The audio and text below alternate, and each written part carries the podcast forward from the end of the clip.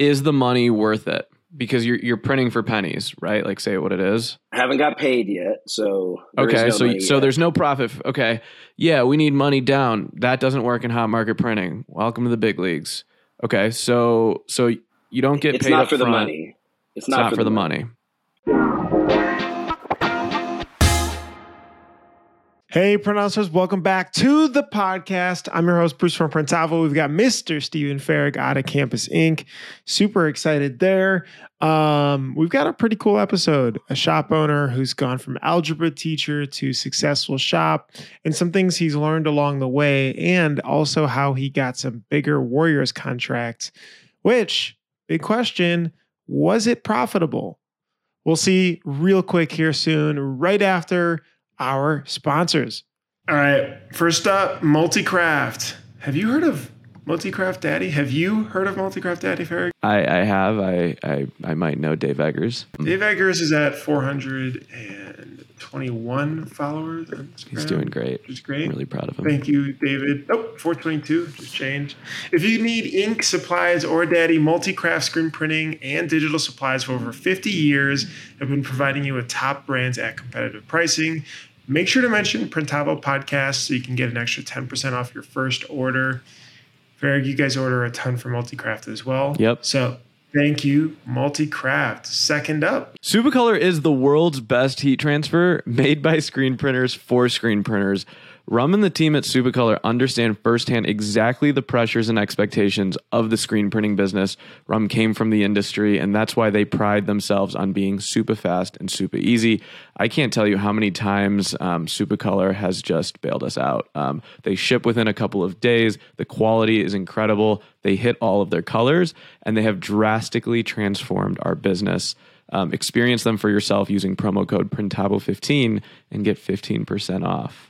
All right, Easiway. Easy Way, you shouldn't be spending all day cleaning dirty screens. Easiway's line of environmentally conscious chemicals get the job done faster, more efficiently, and cost you a fraction of the cost per screen.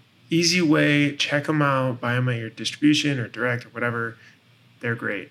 And last but not least, 1 900 hot stuff. 100 hot stuff. Ding! 1-900-HOTStuff.com. Uh, if you need a solution to improve efficiency, reduce costs in your art department, call 1-900-HOTStuff.com. Um, actually, the team at Graphic Source offers industry-leading outsource options for your shop by truly becoming part of your team. Um, Lucas and good old Nick Wood and the team at GraphX are fantastic. So, so SEPs, mockups, creative, order management, embroidery, digitizing, back office admin. They have 30 years in the game and they know and understand shop needs and have a proven track record. Hit up graphicsource.com and mention the Printavo podcast for 50% off your first vector, separation, or embroidery order. Thanks, guys.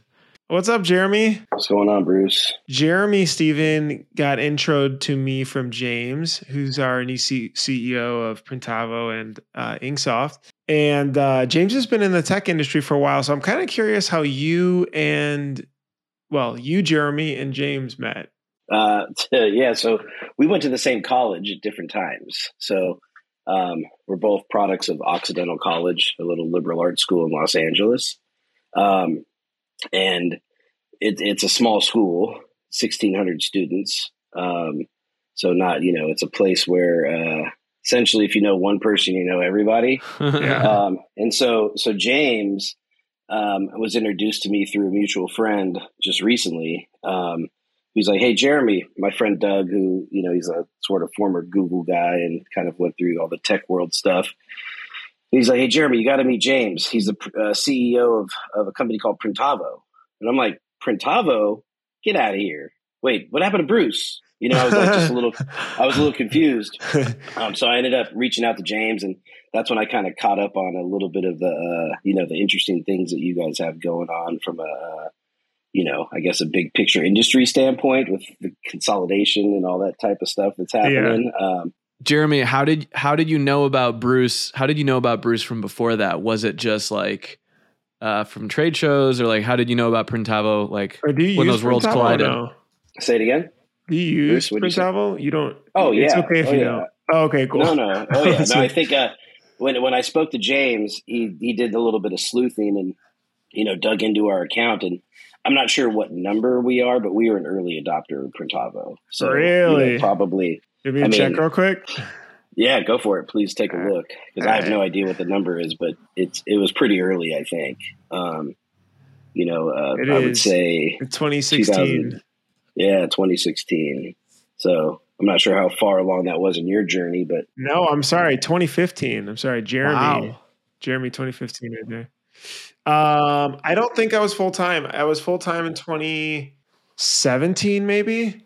Yeah, funny, you were doing funny, everything yourself. Funny story. we would because Bruce and I met just on Facebook because you know I don't know why. But uh, Bruce would go on his lunch breaks to Portillo's, and that's when we would meet up and talk about uh, Printavo. Allegedly, and I was like, "Wait, allegedly. you don't do this full time?" He's like, "No, I got to get back to work." oh um, my gosh, you don't know a funny story about that? And I think I can tell it now. It's it's fine, but so one time I, I was at work, like I was I was doing UI design and, and stuff at this startup, and I, I would uh, usually it's just like wait until emails come across, or if you, you know, like you're sitting in the bathroom, you're either scrolling through Instagram Checking or you're, you're on yeah. emails or whatever. yeah, it's like good checkup time, right? It's quiet. um, and so I got a call from a random number, which I used Google Voice back then, and um, I, you know, the first ring, it's probably spam, right? The second ring comes in, and I'm like, "Oh shoot, it's from the same number." So obviously, you you know something's not right. If somebody calls twice, yeah. So I I don't answer because I'm like walking back in. The third time calls again, I'm like, "Oh shoot, this is like the the app's down. So something's wrong." So I pick it up, and I'm like, "Hey, this is Bruce from Printavo. How can I help?" And you know 30 minutes before this, I had interviewed a candidate for the startup, uh, and I was just talking to him, and then you know we hung up, and he's like, "Wait, what?" And I was like, uh, "Is this for Printavo? You have an issue?" And he's like, "No, no, no. This is like Nick. We, you know, we just did the interview." And I was just like, oh shit. Crossing, like, that's not crossing the worlds. Yeah. yeah. And he was friends with the founder. And I was like, oh man, not a good look. Yes, yeah, so I think, you know, just to even to answer the question about how I found Printavo, like I've, I'm, I'm digging, always digging for software. Like yeah. the software in, in this industry has been missing for a long time. I've got some theories and some thoughts about all that stuff, but like Printavo, I feel like um, when I first discovered it, I'm like, oh, this is like literally simple. It's like it does color and size right. You know, like it. You can put in some print information. It collects money really easy. It was just like a really, really simple solution versus all the other ones I was looking at were just getting too complex for their own good, right? Which just meant that it just wasn't usable, right? And so, you know, and, and Bruce, I think you did a pretty good job of just like talking about things all the time, right? And I think a, a, a lot, large, similar way do I think Ryan at Ryan did things right is by being by being so actively vocal about what you were doing. It kind of led people like me that were just digging into some things. It gave me some resources to like dig right um, versus sure. some other software. It'll be like some stupid little one minute like um, whiteboard video that says what it should be doing, but not actually what it does. For sure. You know, and, and I think that with, with your software, it was kind of the opposite. Jeremy, you said you had some theories on why our industry is the way it is. I would love to talk about that sure. for a second. What, yeah. what, what do you mean by that? Let's let's let's dig. Well, so okay, so a quick little story of like I come from the world of software, right? Like back in dot com days, so like 1998, 99, right? I was I was in encryption, which is where my my my sort of uh, education background was, right? And so I had a software startup in 99. After the dot com crash, right? I went into teaching math. So I was a math teacher for a couple years, which is hmm. when I kind of learned about screen printing. you know, just like I feel like a lot of people like education and screen printing kind of go hand in hand because you got students, you got sports teams, you got all these organizations that sort of need you know something to to to wear and represent some pride. So I went into the screen printing world as a software person and educator. Because I saw the algebra yeah. teacher on your LinkedIn too. Is that uh, how you then got into screen printing? Like, was it we needed some shirts yeah. or school spirit stuff? Or something? Yeah. Y okay. equals mx plus b, Bruce. Pretty much. Yeah. yeah. You, you, know, funny story. Um, I one of my earliest T-shirt designs, I was in AP Physics, um, and you got to use a cheat sheet. Ah, And that's fucking genius. so you got to use a cheat sheet for your for your exams. So the idea was, why don't we take the cheat sheet of formulas, right? F equals ma and all the crap they give you, and we would put it on the back of everyone's shirts. Oh my god. And then- And then uh, we had to use smart phys, or we had to use like teachers one of those- it. smart physics. So we had like green check marks, green check marks complete me. And so you would wear your shirt on test day, and the whole smart. room would be wearing bright safety orange shirts. And uh, I got to work with my physics teacher, Mr. Matt, on it. Um, yeah, And that's Matt, genius. yeah. That is genius. That's I, I, genius. don't, I don't know if I've ever told that story. That I'm really excited about genius. that. That's Awesome. something Yeah, that feel will go like- viral. Yeah, and it's and it that it all comes down to like how do you use these things, right? These T-shirts, that we- the, the you know the proverbial widget, right? And that's where I got really interested and curious about shirts. Was one, it was like how you use them, like that example, uh, Stephen, that you just said is like, you know, it, it, it's a way to some degree. It's like, you know, not cheating the system. Like that's a way I probably would have used it. It's like, oh, we're not allowed uh, cheat sheets, but here I'd print a T-shirt with all the formulas on it, and my teacher would be like, "Oh, you can't do that." I'm like, "But that's not a cheat sheet; it's just a T-shirt." a right? cheat you know, you find yeah, exactly. You find like a little way to to flip it, right? Um, and for me, it was all about like I, I recognized like all the pride that I was able to like bestow upon kids, right? Where like the Black Student Union, they like never had T-shirts before, and all of a sudden, and I. Uh, long story short, but I was the advisor, the faculty advisor to the Black Student Union at the high school I was at. Um, because I was, you know, the kids were like, Castro, you're the closest person to a black, you're the closest to a black person in our school, like teacher. And I'm like, like, it's a whole nother sort of topic in of itself. But the first thing I did was like, we got to get you guys t-shirts.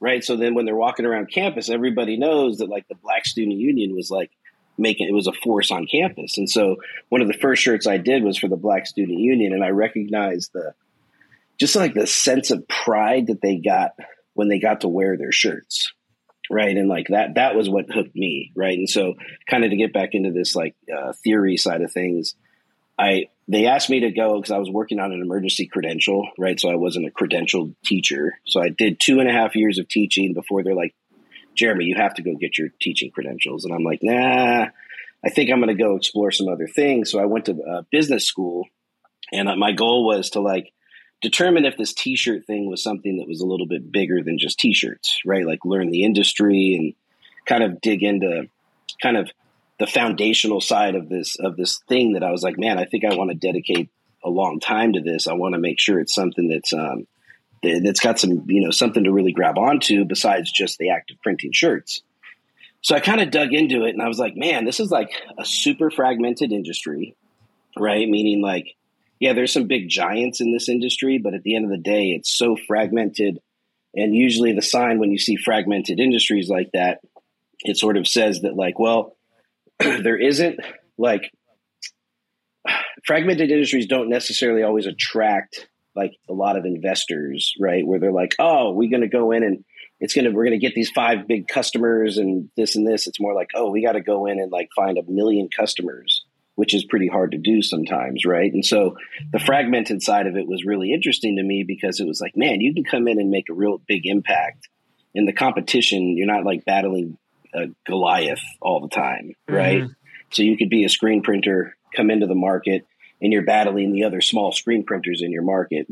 It's not That- like you know, um, Bruce Yeah. and I talk a lot about construction because we've had some really bad construction contractor experiences.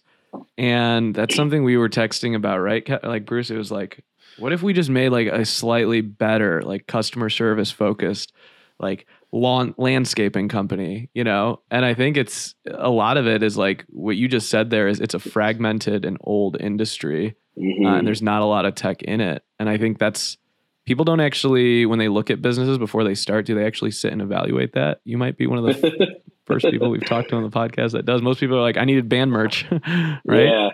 Um, that's interesting that you took like a, a scientific approach to it. So then, did you get your MBA or were you in you Yeah. were in business So school? I- yeah, yeah. So I did my MBA. I moved up to uh, Vancouver, British Columbia. Went to University of British Columbia. Um, kind of wanted to go check Canada out and and so when I went and kind of like looked into it, I was like, oh man, this is an industry that would be really fun to get into because there's, I think there's really uh, ways you can make an impact.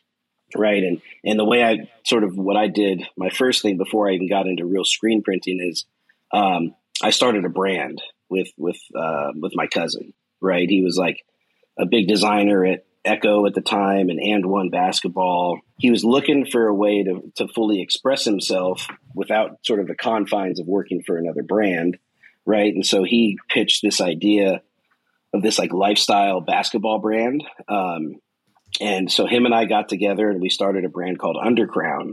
And so we had, you know, it was, you know, from 2005 to 2010 when I was like fully in, immersed in it and that was kind of like my first post MBA project where I kind of went in not as a, from a screen printer view, but more of like my cousin was a designer. He needed help building the infrastructure of you know building a clothing line, which you know he's since gone on to like crush things in so many ways. And so what I've done now with Brand Marinade was come in and say, okay, now I want to take that infrastructure I built for the clothing brand and apply it and offer it to other people that are like 10 years ago, the idea of a brand was a lot different than it was 30 years ago, right? Like a brand was Nike, it was, you know, these big established things. You put money into branding. Now it's like you could be a social influencer and you are a brand, right? And so the idea was to provide infrastructure to to this new idea of what a brand was. All right. So this is crazy. That I don't think I've heard that career trajectory. Uh software engineer dot com crash, algebra teacher, business school, brand manager, now screen printer. All right.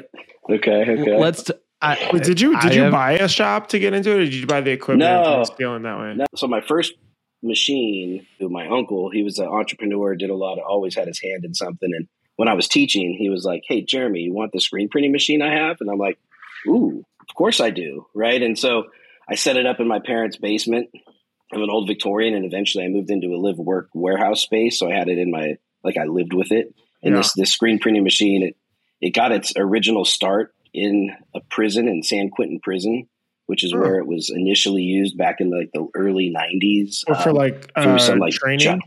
Job yeah, training. like a job training program. We've sold to um, a couple um, prison uh, job training. It's funny because we'll be at a trade show and then all of a sudden these police officers come up and you're like, uh, and, and they're it. like, oh yeah, we have this job training thing. We're looking for some mm-hmm. software to help teach business skills. Like, oh, okay, cool. and, and, I feel like that's like screen printing is, I think, a very, very um, it, it, could teach a lot of skills, right? And so it doesn't matter where you are or what time in your life. There's like there's you know and this kind of goes back to the education side of my life right? It's like oh this is something you could teach anybody. And if you could teach them this and and that's where like i teach people customer service. Like okay guys like we're managing these e-commerce sites. Let's teach you customer service skills because that's a skill that's transferable nowadays to anywhere because everywhere is online. Everywhere yeah. needs to use something like mm-hmm. zendesk as a customer service platform. And i feel like this the screen printing in general is a great way where you get these people who maybe don't have a lot of skills and you can teach them a bunch of things that then become transferable to other other industries or other jobs right? You it's know like what? A, a, with that actually too i'm kind of curious um, and this just popped up so sorry I, I, i'm kind of interrupting on this. If you if you were to if you were to start again obviously you know family was like okay we you know was a connection to get this press. If you were to start again and this is for you too Farrig, a lot of folks have said they either get started in their home and scale up and and you know slowly ramp up or they've bought some sort of small shop.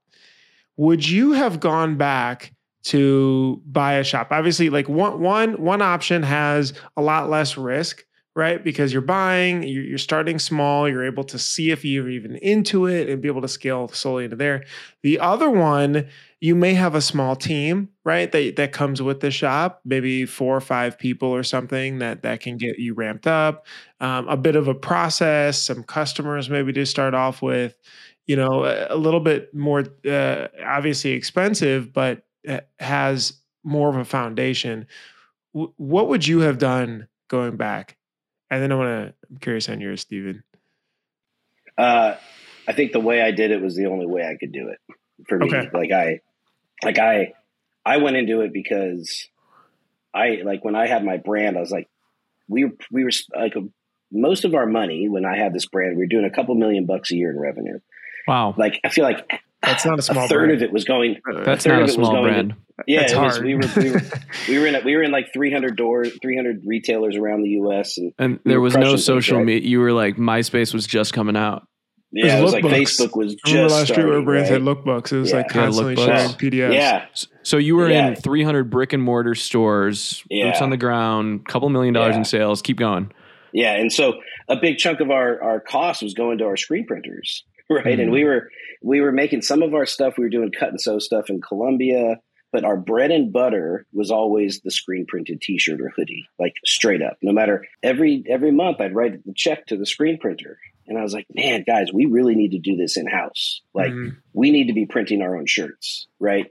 And it wasn't because of the cost. Like I wasn't really looking at cost savings or anything like that. I was looking more at like speed and agility, right? That Hmm. was that was the area that I was the most focused on. And so when I built this shop, uh, the brand Marinade shop, my goal was how to create a shop with speed and agility in its foundation. So if I would have bought a shop, they would have been like, "Oh, well, this is how we do things," and I would have been sort of stuck with like the the routine and the the methodologies that they had, which necessarily weren't always built around speed and agility. So the shop that what, that I was crafting was one where I wanted to make sure that I could do the things that as a brand I needed to get done, but screen printers hated doing. On the on on the buy or start from scratch it sounds like start from scratch because you get to you get to craft it as what you want which makes total sense Hmm. steven Um. So I was 22 years old, and I knew nothing about screen printing. Um. And so I bought into a very small shop with really bad habits. Um. And there were a lot of growing pains there. Meaning, like to your point, Jeremy, I wanted to bring customer service, speed, and agility. Those kind of like 20, 20, you know, principles. And I would always fight my business partner, my old business partner, on it. Be like, "Well, we've always done it this way. We've always done it this business way. We've always done it this way." Um, and so uh, there were some really dark times where I didn't think it was going to work because there was like new age of thinking versus old age of thinking or old way of thinking. That being said, we bought him out. Um, but uh, you know, for me though, I think the learning curve to get into printing, I didn't I don't think I had the like I probably would have gotten bored or found something else to do or like not given it everything. And so for me, I think it was best for my situation. Um, and then, you know, it was foundational because it was a little community print shop and there was something to at least jump off of. But I think to your point, you knew screen printing, you had a couple million dollar business already. You you saw the inefficiencies in the market and you knew a ton about it. So now you can make, you know, a pivot pivotal move. I think it really matters. I don't know, Bruce, what do you think is better? You know, that's a really good point. There is is a there was a tweet that I've uh, this guy uh, runs a big tech company, but basically one of the things he, he was talking about M and A, just uh, buying companies and to, for growth, right? So. Um, like how we interviewed some shops who would buy another company for sales and say we're going to bring along 50% of their sales or something and the rest will churn out. But um, they said that, you know, the owner will help transition things, but uh, he said remove them as quickly as possible um, because the they're like they're baked into their ways. They're probably more Mhm. stubborn, right? Just like we are, you know, with with our business and how we think it should be run. Um, so it's kind of interesting. And then culturally, for sure, other people are more malleable, and if not, then it's starting to get on the recruiting train. But uh, it's it's just kind of interesting, right? Because it's like, um, can you can you buy back time versus getting a little bit further with with with some with something that has a little bit more process baked in, um, or, or for sure craft the the kind of life you want, but. I don't know. That was just kind of interesting. Wait, so so you mentioned actually, um, you mentioned the Warriors. Which I saw an article on your LinkedIn was talking about. It was, I think it was 150,000 shirts, and uh, you know. it was- Uh, my, it was pr- 150,000 prints, more likely, right? So oh, okay, maybe okay. probably 85,000, 90,000 shirts or something. Did you have to like do the neck tags?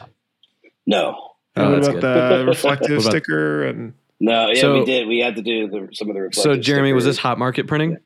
It was, yeah. So it was, there were two. There were two components. One was the in stadium freebie stadium shirts that they give for every home game, the ones Mhm. they drape over the seats, and then there was the hot market stuff with uh, with uh, Tegra and Nike. Um, you know, and that was stuff where like like they're not the best jobs to do. It, you know, it's like it, it's a grind, like a super duper grind, right? Um, but for me, I'm like, okay, like this is a good test on speed and agility, like the super duper test on speed and agility. Because if the Warriors win, we have to figure out how to print ten thousand shirts in a day, right? Like, you don't you don't always have. You can't say you could do something sometimes until you actually do it, right? So and and for scale, how big is your shop, Jeremy? uh, How many autos? two autos, Okay. yeah. So we got two autos, yeah. So you guys were up up up to the Oh, yeah. that's that's insane. So um let me ask you this on the hot market side. So for Can those that don't know like yeah, explain hot market and what that is. Okay, so hot market, um, there there are license holders that have the licenses to to to you know to sell uh, championship shirts, whether it's Final Four, NBA, whatever, and they go to various shops around the country where the market is hot, and they'll say, hey, if the Warriors win, you know, we have a PO for fifty thousand units. But this is how much you're going to make. This is how they have to be folded, and this is this production speed. And you don't really have a too much of a say in it. Um, we do it for Illinois because we're Illinois fans and we're in Champaign. We wouldn't hot market print for the Bulls because that's two hours away in Chicago, right? So there has to be a reason why you do it, which I think Jeremy you said like would be a cool test. Um, now let me ask you this: What about the orders that were going straight to the Warriors? Were those less strict because they weren't? Uh, they were giveaway shirts. Yeah, they were uh they were also one color on gold shirt, like navy. They're black Nice. ink on gold shirt, so like, you know, all day long, right? Um and they were also we usually had about four or five days to turn them around because it was all kind of predicated of like how the playoffs were going, right? So there was sort of the the, the hard deadline, fast turn. Um, there was is no that the folding, they were relationship- extra larges. Is that the relationship you had with the Warriors, or No, it was it was through um, another. You know, there's ten layers of all this stuff all the time, right? Mm. And so, what I think that to me the most interesting, then, just going back to this uh, fragmented industry side of the game, right? Like the where the conversation was originally started. One, and you and you mentioned this, Stephen, about um, you know your old partner stuck in his old ways, bad habits, right? Like, there, there. One of the other things that really interested me about this industry was you know, when it got kicking in the 70s, right? Like it was when screen printing shops sort of started like showing their face, right? Because it became this thing that people were like, oh, printed shirts was like this new thing. well, a lot of those people that were running shops all started in like the 70s and the 80s, which meant that, you know, come in 2010 or 2020, these people are in their 70s, 60s, 70s, 80 year, year old people, which means they're not thinking about future technology. They're thinking about like, you know, how do we keep this thing just purring along like it is with less headaches as possible?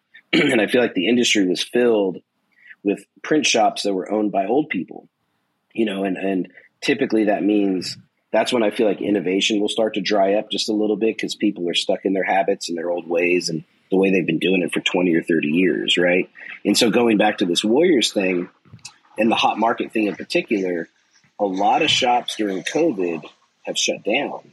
And most of the shops shut down, I think, were the older shops that were run by sort of the previous generation of screen printers. And they're the ones that weren't necessarily ready for like the shitstorm that was coming, right? With like COVID and how reliant we were going to be on technology to do everything.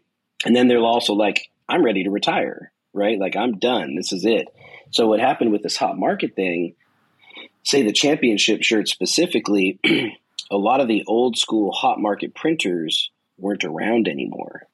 So, you know, they're calling their hot market like, oh shit, these people aren't here anymore. Because the Mm. last time the So Warriors won was pre pandemic. shot. You're saying Yeah, exactly. So it opened up opportunities for somebody like me to get the call, you know, and I I've got a pretty good network of folks, right? Like that was one of the things that I came into this game with was a really strong just network of people that I work with. Um, and t-shirts to me was like people come to me to solve problems with things and t-shirts is one of the things that I was like, ah, I need to make sure this is in my repertoire because people are asking for it. So I have to be able to make sure that I can can do it. Right. That's kind of my philosophy on the services that I offer is like, what do people ask me for? What, was it like? Uh, that that getting that order having I mean uh, how many was hours that your biggest order yeah is that your not each one was only about 10 to 15,000 units but there was like a lot of them but when we looked at it it was like okay we're going to stack um, what do we do? Five boxes of t-shirts on every cart. So it's like okay we have one cart. Let's start with that.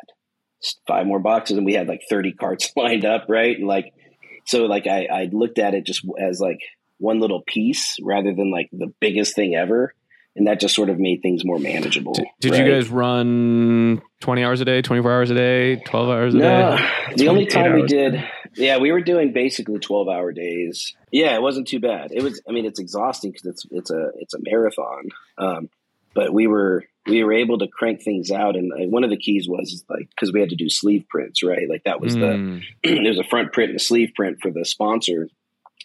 We have uh, one of those little rapid tag um, presses and we were able to print the sleeves because you know luckily it was a black print on a gold shirt i think we were getting about 1200 units an hour on that thing Right. So he would go at it for like five hours straight and get like six six thousand shirts done, you know, sleeves. And it was like, you know, so we got to really like play around, I think, with something that we don't normally get to do, which mm. is, you know, it's a little bit of an experiment. It's like, okay, one is how do we organize all the t-shirts?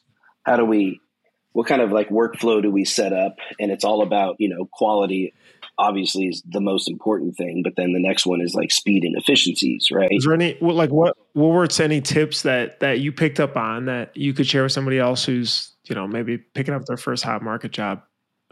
I'd say so for the hot market, like the the NBA championship stuff, which to me was like the the most pride I've ever gotten out of a T-shirt because these shirts yeah. keep giving. Like I just keep seeing images pop up, and one of my guys found a thread on um, Reddit that said this year's uh, championship shirts are like better than the years previous, and the Print shirts look out. so much better in real life. Like talking about how nice the print was and stuff like that, right? And I'm like, is, this like, is literally like, That's a rabbit yeah, hole. Yeah, and we got to like print the Nike logo, which to me is like one of my sort of bucket list things, right? Which was pretty nice. But you I printed the Nike like, logo on what brand of shirt? Are you allowed to say? it was an, it was a Nike it was a Nike shirt. okay, like, that's uh, good. Made made by Gildan, I believe is the is where they're coming from. I mean, they make they make everybody shirts probably. So um, the advice that I give, say with that project particular, because we didn't know how many we were going to print. We got well, we knew how many we were going to print. We just didn't know if it was going to happen. So the way that I organized everything. And I think the key to these kind of jobs is having a really good game plan going into it.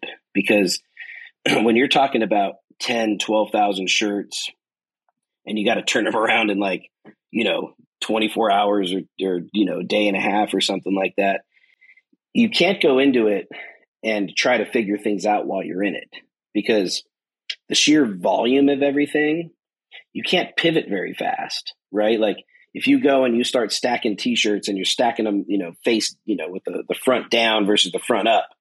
And then you're like, you get to the press and like, oh, we're printing fronts, but they're the wrong way. And you got to figure out how to like either get somebody to flip all the, the stacks of shirts on the cart, or you have to like get the printer to adjust what they're doing. And when you're talking 10,000 units, like you can't go into it and make those, those adjustments, right? You have to go into it sort of knowing a good flow plan of everything that you're doing. And so that's where I spent a lot of my time beforehand was creating a system, a labeling system of how we are going to organize things, having all of my different pods coming and and the Nike people, they were really um because I guess the way I solved the problem was different than the way most other people were solving the problem in the past. Uh, meaning like the way I was organizing things and and the key with them is everything was on the um, what do they call it? They called it a musical, a musical uh, size run. and the musical size run was like one small, two mediums, four larges, three extra larges, two oh, doubles. to grab it So they're like retail for, ready. retail. Mhm. That was Yeah. their that was their ratio. So everything they Mhm. did was in that ratio. And so one of the keys that I said was, well, if we're going to get into this log print job, I can't like, especially because they had trucks coming throughout the night to you, pick. you want to be up. able to box them as they're coming off the them? press. Eh, yeah, exactly. And I couldn't be sitting there like have waiting for larges to come off the press, right? And so what I did was I organized the ten thousand shirts we had into basically groups of I don't know, it was like six or seven hundred units probably, and I broke up each group. So we had ten different groups or twelve, I think it was. Each group had one box of small, two boxes of mediums, four boxes So of the ratios three, were there. so it was the ratio. printed. So at any given time, we had the correct ratio of completed product minus maybe whatever's still on the press. So that way I was never waiting for a specific Do, size. do you think, right? Jeremy, it was so? Uh, like a lot of people get wide eyes when they see these orders, and I, I've we've taken some good hot hot markets, some bad ones. Um, is the money worth it? Because you're you're printing for pennies, right? Like say what it is. I haven't got paid yet, so Okay, no so so yet. there's no profit. Okay, yeah, we need money down. That doesn't work in hot market printing. Welcome to the big leagues.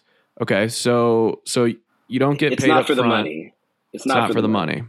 I think it, for me, it was being able to be tied to this current playoff run. You know, so I'm, I'm doing it for some of these um, self gratification And you're in right? San Francisco, Because so you're- this is you're like a fan. super Yeah, pride. say what it yeah. is. Yeah, yeah, So like the TVs are on while you guys are printing, right? Like yeah, yeah, that's important. It it does like we don't want a hot market print. We hot market for Illinois, and when they lost, they're like, "Hey, you want to print for Loyola?" We're like, "No, we don't want to do that." Like they're like, "We'll ship you four thousand maroon shirts." Like, no, we're good. There is some something there about about like that pride in your team. yeah. Totally. Do you And think you could also- tell them, like, say, I no, we'll do it and nail it just like we did last time now that you set this relationship up, but it's gonna Mhm. be X. Probably. Like I, I think um, I could have negotiated for for uh, a higher per piece price on this one, but I wasn't. Like uh, it, it was just as much of an experiment for me as anything, right? Yeah. So I didn't, um, you know, which is the way I I utilize this whole business has been a big experiment, right? Um, which is of I want to keep going back to this like industry fragmentation and all that kind of stuff because I think that that's to me just to bring sort of things full circle is when I when when I uh, spoke to James about what you know oh shit Printavo is like like I just was behind on the industry news and I was like oh man this is a sign that the fragmented industry that we're in is not going to be as fragmented as it used to be like with what happened with InkSoft and Printavo right? This this sort of acquisition consolidation. And I was like this is kind of what I've been waiting for for the last 15 20 years of printing is I'm kind of been waiting for somebody to come in and recognize from a software perspective that this industry is something worth chasing because it's one, it's humongous. But the problem with the fragmentation of it is that it's hard to get all the customers and unify everybody, and there's no standardization. And when there's no standardization, that means that everybody's doing things their own way, right? And I think that what I'm so interested about what's going to happen with the Printavo future is like, okay, in theory, you guys have a bunch of resources now, right? And you're going to be able to start looking at innovation a little bit um, more focused, right? Like you probably have resources now where, you know, when you were doing it by yourself and working another job, you know, you can only do so much, right? Mhm. And I think that w- the way I'm looking at things now is that, like, okay, some big money's gone into the industry from a software perspective, which means now standards can start to be created. I think that to me is the first move of creating a less fragmented industry is by having good software that everybody's using that starts to standardize things, right? And then once this industry becomes less fragmented, we become more efficient, right? And efficiencies, you know, then it's like, then it, yeah, the competition changes a little bit too because you're working on such a high level of service rather than trying to figure out all your processes and just get the print right, you Yeah. know, or get the colors right or get the sizes right. You're more would- focused now on providing the service. I, I would argue that the the that because the barrier of entry is low it, like anybody can go and buy equipment or spend 5k you know and get started and obviously that's a lot of money but still that you you know you can run a business and you can get pretty far off of that um, that that encourages people to come in and, and still keeps the fragmentation uh, as even if there's consolidation on the, the shops side it it creates vacuums and voids, just like being an algebra teacher and seeing the shirts and oh, I can print it. All right, here you go. Here's your job, and then you know you're able to sell in your community. So, and so, Bruce, what you're saying is every day in printing, the barrier to entry is getting lower and lower. Meaning, 15 years ago, you had to buy a Riley four x four, burn screens. Now you can get a heat press and Supacolor, right? So that yeah. that's that's going to apply a lot of pressure to those that are already in the space to create some like defensibility, right? I so, think there's a there's a cap, but there's so much promotional products but, out there. But but but what has to happen is the way our the way you create like defensibility is by offering services that complement the product that you have that mm-hmm, that create mm-hmm. those moats around it, like e-commerce, yeah. like being being able to do what other people can't do, which is what technology is leveraging our industry to do. I read a quote um, uh, on LinkedIn. It said, When you're trying to introduce disruptive technology into an industry, the number one competitor is the industry's unwillingness to change. Interesting. Right. And um, uh, I thought it was it was interesting because like there's a lot of times I don't feel like it happens as much, Bruce, but earlier on, like on trade show days, people were fighting us like hard. Like, yeah. why should I, you know, do this? Why, why should I run online stores? Right? Like, why? Uh, that's not our bread and butter. Or why should I? Why should I print with transfers? I'm a screen printing junkie. I love ink. Right?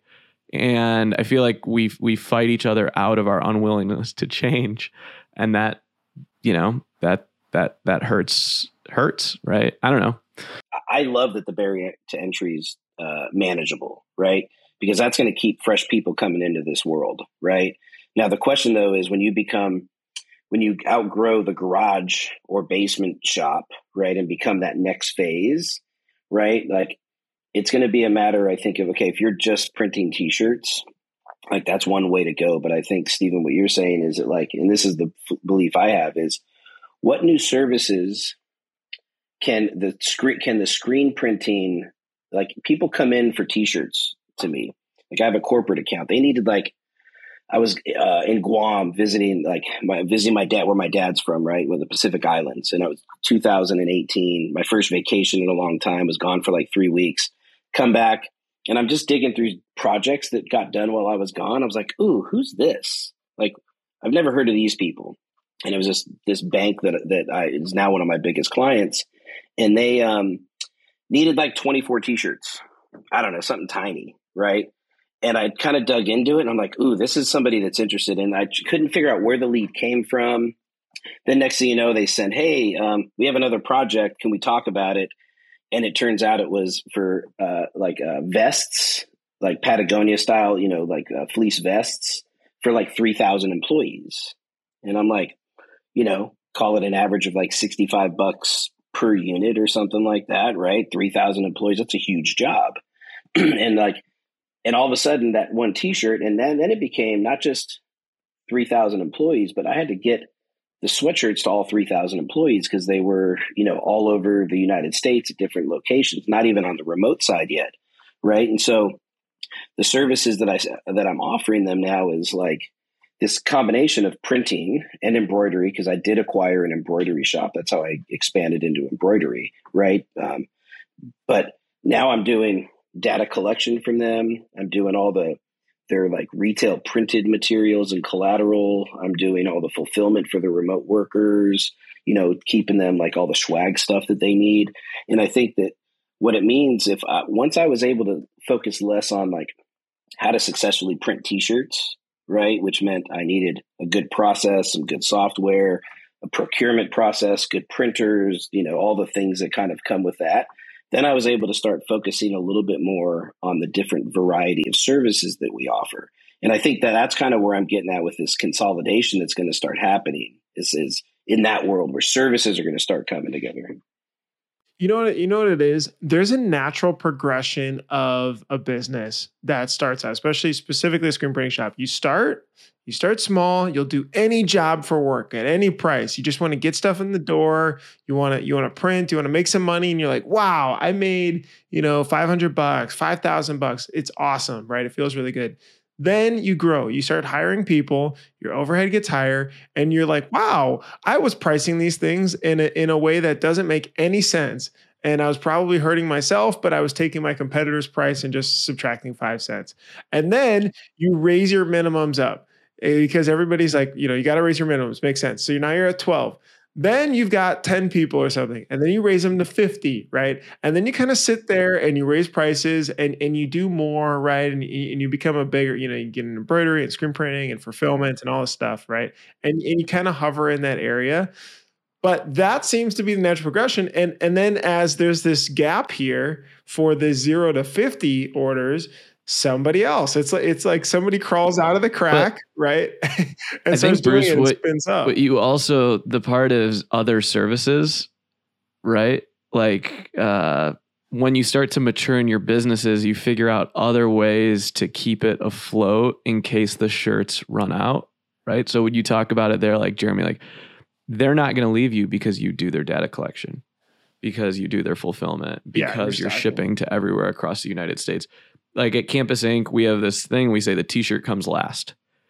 Everyone else can print a t-shirt, so let's think of everything else that a customer is going to need first and the t-shirt comes last. If we do everything else and that's how like we we we keep calling it moats. Uh, like how do we build moats around our customers and clients and cement them in for life? Because that's what I'm I'm scared of is who's going to be the you know 25 year old jackass Stephen that wants to beat me in five years, right?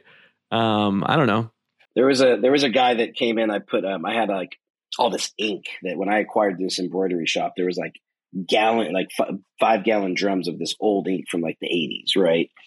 Like which is still actually most of it was still pretty good. But I put it on Craigslist and I'm like, hey, anybody that wants any, you know, good plastisol inks and some some guy his one of his employees, a guy from San Mateo, like 45 minutes away, one of his employees came by, picked up some and I started talking to him. Next thing you know, the owner of the screen printing shop comes by because he's like, "Hey, can I come and check out your shop?" I'm like, "Yeah, come on in," because I give tours to people, stuff like that. Excuse me. And so then um, he's like looking around. He's like, "Where do you get all your customers?" He's like, "I've been doing this for 30 years, you know." And he's like, "I'm all I can only get like the plumbers in the restaurant." He's like, "How are you getting this big brand or this celebrity or this and this and this, right? And I feel like when you Bruce, you're saying sort of these this gap, right? Like being the garage shop to becoming the next big shop. It's not whether you could print t-shirts better, right? Because we can all like there's a there's a you know one of my friends has a shop in his own garage and he prints like the best shirts I've ever seen, right? Like they're just beautiful.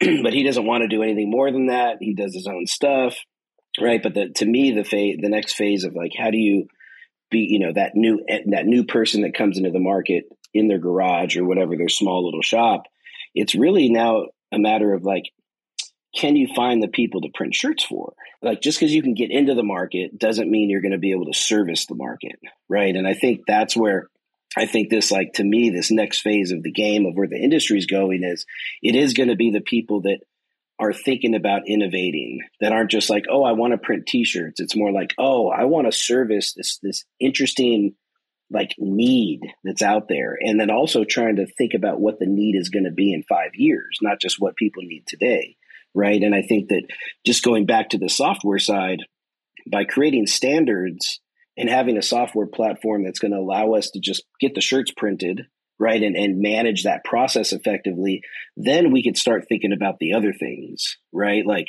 like kind of like the hierarchy of needs right? Like most shops are like struggling with like okay how do i get an invoice that makes sense? Because if i'm doing it in quickbooks and i have to do like all my line item this or maybe i just say t-shirts and 200 right?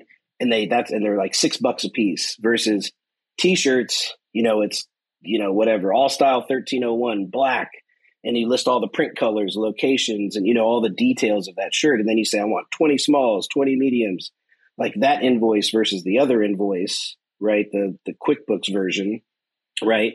and think about all the data that is in each one. And if you're doing the QuickBooks version of it and you don't have any data in there, there's no way you're going to be able to scale your service, right? Software is going to, there's always going to be room for the next person to come in, right? Which is uh, what I like about the industry because it, it's going to keep it super innovative. The more people you have coming in, the more fresh blood comes in. Like you just said that, Stephen, you said the 22, the, you know, the next 22 year old version that wants to be what you and what you're doing, they're going to come in and be like, why is everybody doing it like this? You know, like, like, oh, there's got to be a better way. right. And like, but that's going to lead to is essentially it's going to, what I think is going to lead to innovative ways of solving the same problems. Right. And, and, um, and that's what I get super excited about because there was so much room to innovate in this industry. Right. That like, but it took, it took, you know, I'm a I have an M&R machine, but I think to me the ROQ is like the most innovative of the machines. Right? We could play that we could play that whole game, but I Jeremy, when I'm uh next time I'm in Bay Area, I got you on my list to hit up. It'd be cool to do a shop tour. Um Yeah, absolutely. This has been a dope episode though. Thanks for for for sharing the background and everything. Um, everybody, this is Jeremy Castro. You can find him at Brand Marinade, of which I really like brandmarinade.com. So check that out too. Um, I think it's really well laid out website. But appreciate everybody listening to the Printavo Print podcast. We'll see you guys in the next episode.